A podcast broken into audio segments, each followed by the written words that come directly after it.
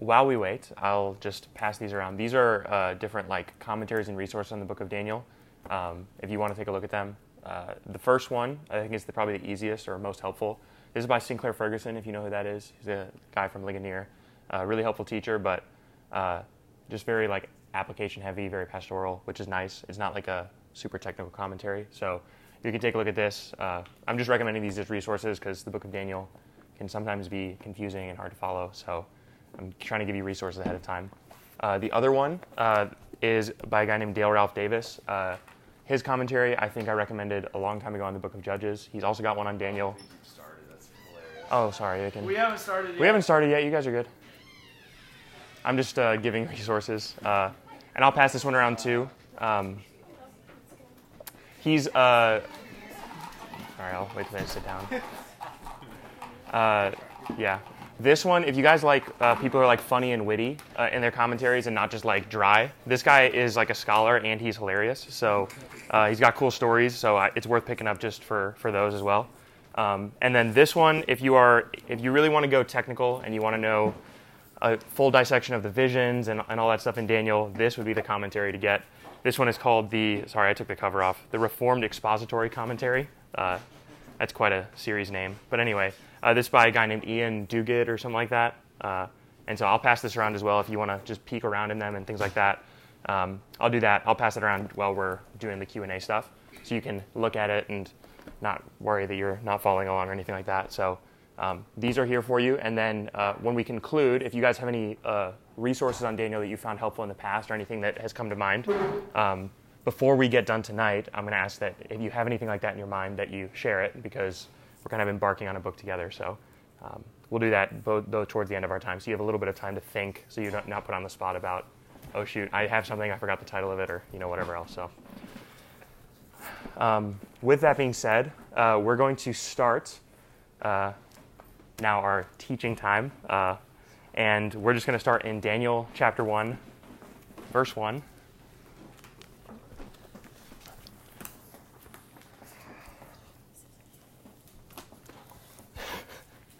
Uh, and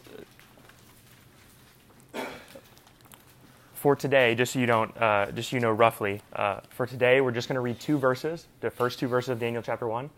Um, but in future, just mentally prepare yourself. There's going to be some long sections of narrative, and I do intend to read all of it, okay? Because I think that's probably the most beneficial thing we're going to do together is actually in narrative just read it and feel the flow of it before we try to understand it. So, for example, if you're looking ahead, chapter two, look at how long chapter two is, right?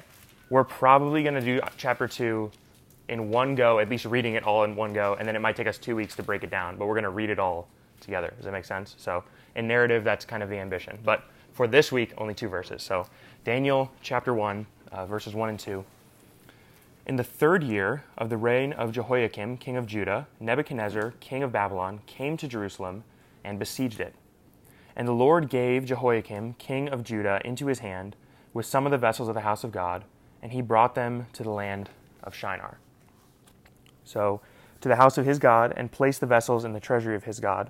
And then uh, just for a preview for next week, uh, the transition point, then the king commanded Asphanaz, his chief eunuch, to bring some of the people of Israel, both of the royal family and of the nobility, youths without blemish, of good appearance and skillful in all wisdom, endowed with knowledge, understanding, learning, and competent to stand in the king's palace, and to teach them literature and the language of the Chaldeans. So these uh, first two verses are what we're going to focus on this week, and then, uh, but next week, verses three and four become important. The reason I read those is because they're actually the fulfillment of a prophecy we're going to take a look at in a, in a few minutes here. So uh, Daniel chapter one, uh, verse one and two for week one. Um, And if you want, uh, let's say, a title uh, for, for this week or like a main idea, uh, see, I wrote this down somewhere. Um, uh, this one is about having the right lens. So uh, having the right lens of, of history as it takes place. Um, the reason I just want to focus on the first two verses is because understanding them is, I think, key to understanding or framing the whole book of Daniel. So uh, if you if you have any familiarity with the book of Daniel, uh, maybe some things come to mind, stories like Daniel in the lion's den. Uh, you have Shadrach, Meshach, and Abednego in the in the burning uh, furnace, in the fiery furnace. Uh, you have, uh, if any of you have ever seen Veggie Tales, you have uh, that spin-off story of bowing down to the the chocolate bunny. Um, so uh, these stories are familiar to us, but most of what you're probably familiar with in the book of Daniel is the first half of the book, the first six chapters.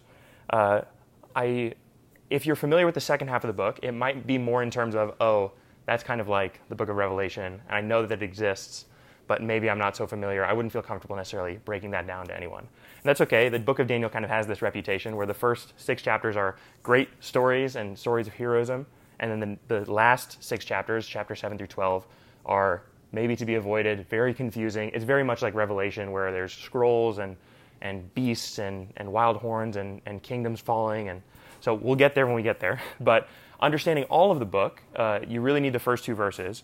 And so th- think with me really quickly about what is the, the worldview that is laid out in the first two verses. So verse one, in the third year of the reign of Jehoiakim, king of Judah, Nebuchadnezzar, the king of Babylon, came to Jerusalem and besieged it. This is the, the, the lens of the human playing field. What happens in human terms during the fall of uh, Ju- Judea, the fall of Jerusalem? So it happens from a human lens. If you're just a normal human historian writing down, penning down the history of the Israelites. Well, when King Jehoiakim was king of Judah, Nebuchadnezzar from Babylon came, besieged the city, sacked it. And then we read in verse three and four, and he took many of the youths and the nobility and the best and the brightest of the people and dragged them off to his court. Okay? That's on a human playing field what's going on uh, if you're just recording history, right? If you were to ask, well, you know, what happened at the start of World War Two? Most of your history textbooks when you were growing up would mention the facts, dates, events, and people as they happened. What's interesting about the book of Daniel is not just a historical commentary, it's also a theological commentary on what happened. And you get that worldview, that perspective in verse two. And the Lord gave Jehoiakim, king of Judah, into his hand, that his is Nebuchadnezzar, with some of the vessels of the house of God, and he brought them to the land of Shinar, to the house of his God, and placed the vessels vessels in the treasury of his God. So Daniel is starting off with uh, essentially a historical uh, point in time. Uh, this is likely happening uh, in six oh five B C, and we're going to take a look at where this happens in, in just a moment. But in the book of uh, Second Kings, uh, there's a series of events that unfold. Uh, first is the fall of the northern kingdom by the, at the hands of the Assyrians. Many of the prophets, like Isaiah and, uh, and Hosea, prophesy about these things happening. Um, and then, later on in Second Kings, there's the predicted fall of the southern kingdom, and then the subsequent fall of the southern kingdom, which happens in, in six oh five at the hand of Nebuchadnezzar. And that happens over the course of several different sieges, and uh, Nebuchadnezzar kills kings and overthrows them. Uh, so let's take a look at that historically, just to frame where we're at, and that's going to be in Second Kings twenty-four.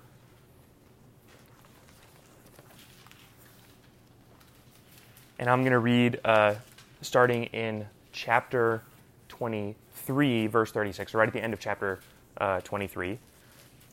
Jehoiakim was twenty-five years old when he began to reign, and he reigned eleven years in Jerusalem. His mother's name was Zebediah, the daughter of Pediah of Rumah. And he did what was evil in the sight of the Lord, according to all that his father's house had done. In his days, Nebuchadnezzar, king of Babylon, came up, and Jehoiakim became the servant, his servant for three years. Then he returned and rebelled against him, and the Lord sent him against him bands of the Chaldeans, and bands of the Syrians, and bands of the Moabites, and bands of the Ammonites, and sent them against Judah to destroy it, according to the word of the Lord that he spoke by his servants the prophets.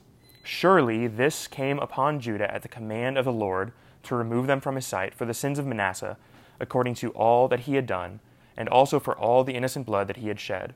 For he filled Jerusalem with innocent blood, and the Lord would not pardon. So this is the historical unfolding of the things that we just read in the book of Daniel to frame the timeline. Now, if you're asking, okay, which prophet specifically prophesied this? There's a bunch of them. Uh, We're going to look first a couple chapters earlier in Second Kings twenty, uh, Second Kings chapter twenty. And this takes place in verse eighteen of that chapter.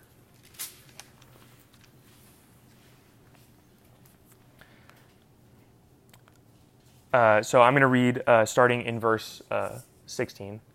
Yeah, sorry, Second Kings twenty. Yeah. And this is verse sixteen. Then Isaiah said to Hezekiah, "Hear the word of the Lord." So Isaiah is the prophet. You know the prophet Isaiah. He's speaking to the king Hezekiah. "Hear the word of the Lord. Behold, the days are coming when all that is in your house and all that which your fathers have stored up till this day shall be carried to Babylon. Nothing shall be left, says the Lord, and some of your own sons who will come from you, whom you will father, shall be taken away, and they shall be eunuchs in the palace of the king of Babylon. Then Hezekiah said to Isaiah, the word of the Lord that you have spoken is good.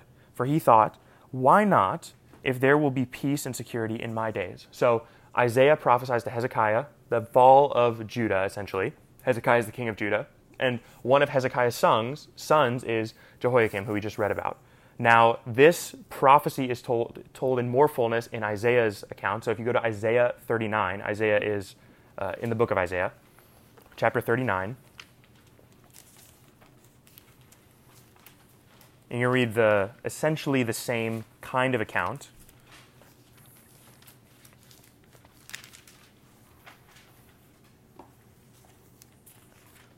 And I want to start reading just in verse uh, three. So the, the pretext of this, and earlier in chapter thirty-nine, is uh, envoys from Babylon have come, which just means messengers. Um, and so then the king Hezekiah shows them everything in the treasury of, of Israel. And so in verse three, we read, Then Isaiah the prophet came to King Hezekiah and said to him, What did these men say, and from where did they come to you? Hezekiah said, They have come to me from a far country, from Babylon.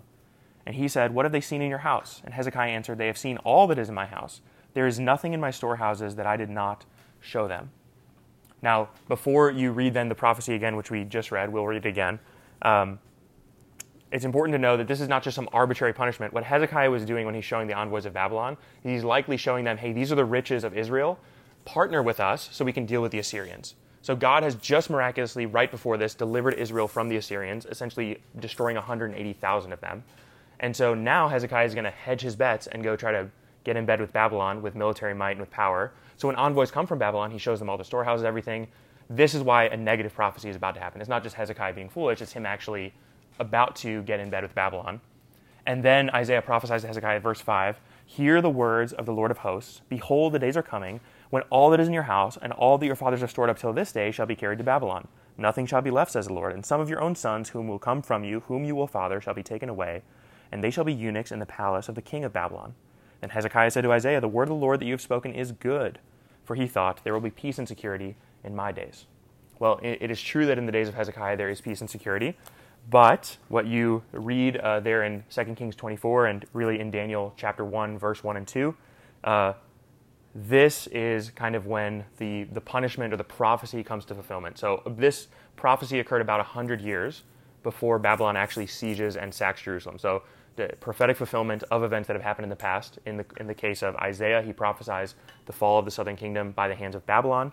And here you have uh, Daniel opening, chronologically couching the events of the book by saying this takes place essentially shortly after this prophecy is fulfilled. And on human terms, uh, this would be seen as a military victory from Babylon over the Israelites. But there's something that we miss when we see that, and that's because we're not essentially entrenched in Eastern understandings of the world. In this day, when, when two nations go to war with each other, it's not just military power that's at play. It's actually seen between the two nations as a battle between the gods of Babylon and the gods of the Israelites.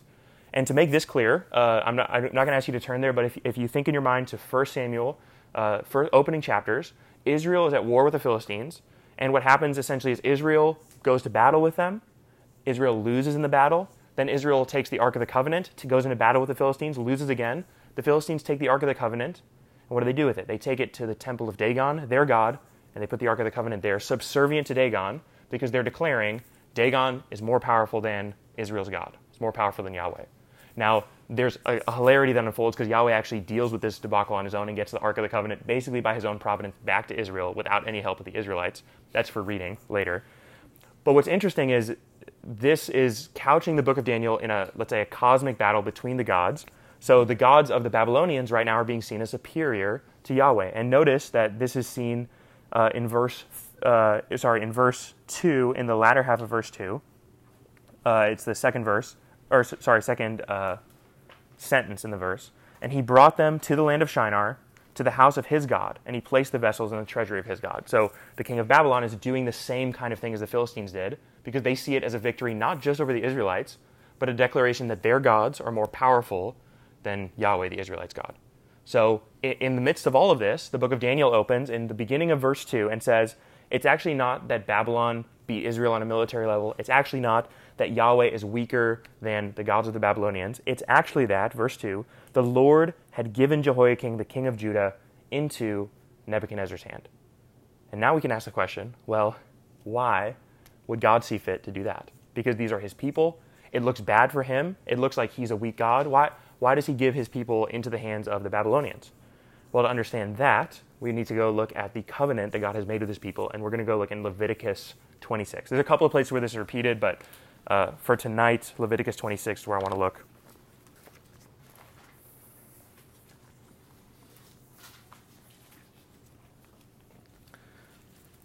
So God uh, has made a covenant with his people.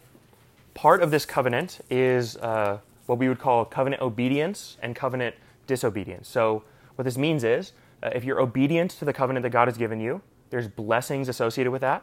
If you are disobedient to the covenant God gives you, then there are curses associated with that. Uh, we see this in Genesis twelve and fifteen when Abraham is given the covenant and told if he obeys and holds on by faith to this covenant, there will be blessings for him and his offspring. But if he disobeys, there will be curses and, and, uh, and uh, let's say, punishment associated with that. In Leviticus twenty-six, you see that. In most English Bibles, it's broken up. The first uh, thirteen verses is titled under blessings for obedience or something to that effect. Uh, and then verse fourteen and onward is punishments for disobedience. So just look at a couple of the blessings. So we'll just read a few of them. Uh, verse three of, verse, of chapter twenty-six, if you walk in my statutes and observe my commandments and do them, then I will give you your rains in their season, and the land shall yield its increase, and the trees of the field shall yield their fruit. And your threshing shall last to the time of the grape harvest, and the grape harvest shall last to the time of sowing. And you shall eat your bread in the full, and dwell in your land securely. I will give peace in the land, and you shall lie down, and none shall make you afraid. I will remove harmful, harmful beasts from the land, and the sword will not go through the land. You shall give chase to your enemies, and they shall fall before you by the sword. Five of you shall chase a hundred, and a hundred of you shall chase ten thousand, and your enemies shall fall before you by the sword. I will turn to you and make you fruitful, and multiply you, and confirm my covenant with you. I'm just going to stop there. So you see the, the blessings associated with obedience, they're not just what we would think of as spiritual blessings. They're actually material blessings for Israel. Faithfulness in harvest, abundance, richness, peace. These are material blessings for the nation of Israel. Well, what about if they disobey the covenant? Verse fourteen, but if you will not listen to me and will not do all these commandments, if you spurn my statutes and if your soul abhors my rules, so that you will not do my commandments but break my covenant, then I will do this to you. I will visit you with panic, with wasting disease, with fever that consumes the eyes and makes the heart ache. And you shall sow your seed in vain, for your enemies shall eat it. I will set my face against you, and you shall be struck down before your enemies. Those who hate you shall rule over you, and you shall flee when none pursues you. And if in spite of this you will not listen to me, then I will discipline you again sevenfold for your sins, and I will break the pride of your power, and I will make your heavens like iron and your earth like bronze, and your strength will be spent in vain, for your land will not yield its increase, and the trees of the land shall not yield their fruit. So the, the curses of the covenant are severe, and they're not just spiritual curses, they're material curses for Israel. They're going to be dragged off, they're going to be beaten by their enemies, they're going to have no yield in the harvest time, they're going to have no fruit, no abundance. Well, this is pretty severe, right? Well, Second Kings twenty-four, we read that section where it says that surely the Lord did this. Why?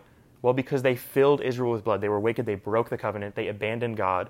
And so this is a punishment for the breaking of the covenant. So that's what we get in Daniel chapter one. It's a view of history, not just from the, the worldly view of Babylon beat Israel, but also from a, a divine view, from God's perspective, that it's because God is actually giving his people over to the Babylonians. It's not that he's a weak God. It's not that he's powerless. Why is this important for understanding the book of Daniel? Well, the whole book of Daniel is actually going to play on the idea that God is not only more powerful than any of the Babylonian gods. He can save his faithful servants when he wants to. He can save Daniel. He can save Shadrach, Meshach, and Abednego. But actually, in the latter half of the book, when you get to those confusing prophecies, understanding these verses, that God is powerful over the Babylonians, well, it's going to expand that. He's not only powerful over the Babylonians, he's powerful over the kingdom that's going to succeed Babylon. He's powerful over the kingdom that's going to succeed that kingdom. And ultimately, at the end of days, he will rule and reign undisputed over the kingdoms of the world. This is kind of the thrust of the book of Daniel. The whole understanding of it is understanding, really, verse two, that it's God who's sovereign over all these events, even the confusing prophecies towards the end. And if we keep that in mind, then it'll help us when we get to those prophecies at the end. It'll even help us understand that the stories in the book of Daniel are not merely uh, just be like Daniel because he was a good guy. It's, it's more than that. It's seeing that Daniel has a worldview that frames his actions. Daniel has a conviction about God that informs how he lives and how he conducts himself. And we need to understand that worldview first before we just try to emulate the things that Daniel does, which are certainly good things to emulate. But we need to understand why he does the things he does, not just do them because, you know, it's in our Bibles and, you know, Daniel's a good guy, right? So with that in mind, uh, I'm going to pause there and then uh, close it in prayer, and then we can move on to some, some discussion over this book. So, Heavenly Father, we, uh, we are thankful to you, uh, particularly for uh, your, your word and the timeless message which it encapsulates. Uh, this message is not only relevant for uh, your servant uh, back in the days of Babylonian captivity, uh, it's not only relevant for your people in the times of Roman oppression, uh, but even now, Lord, uh, it's relevant for your people in the times of uh, modern oppression that we face. Uh, we still face this battle of worldviews, this battle of uh, God being real or not real. Um, Lord, would you give us uh, learning and insight from this book that would help us not only uh, know you better, know your word better, but also live more faithfully to you um, in in all of the uh, uh, ways in which we conduct ourselves in our work, in our in our private lives, in our friendships. Uh, we live with you uh, in view as the King of Kings and the sovereign ruler over all the unfolding events of history. Lord, we pray this in your name. Amen.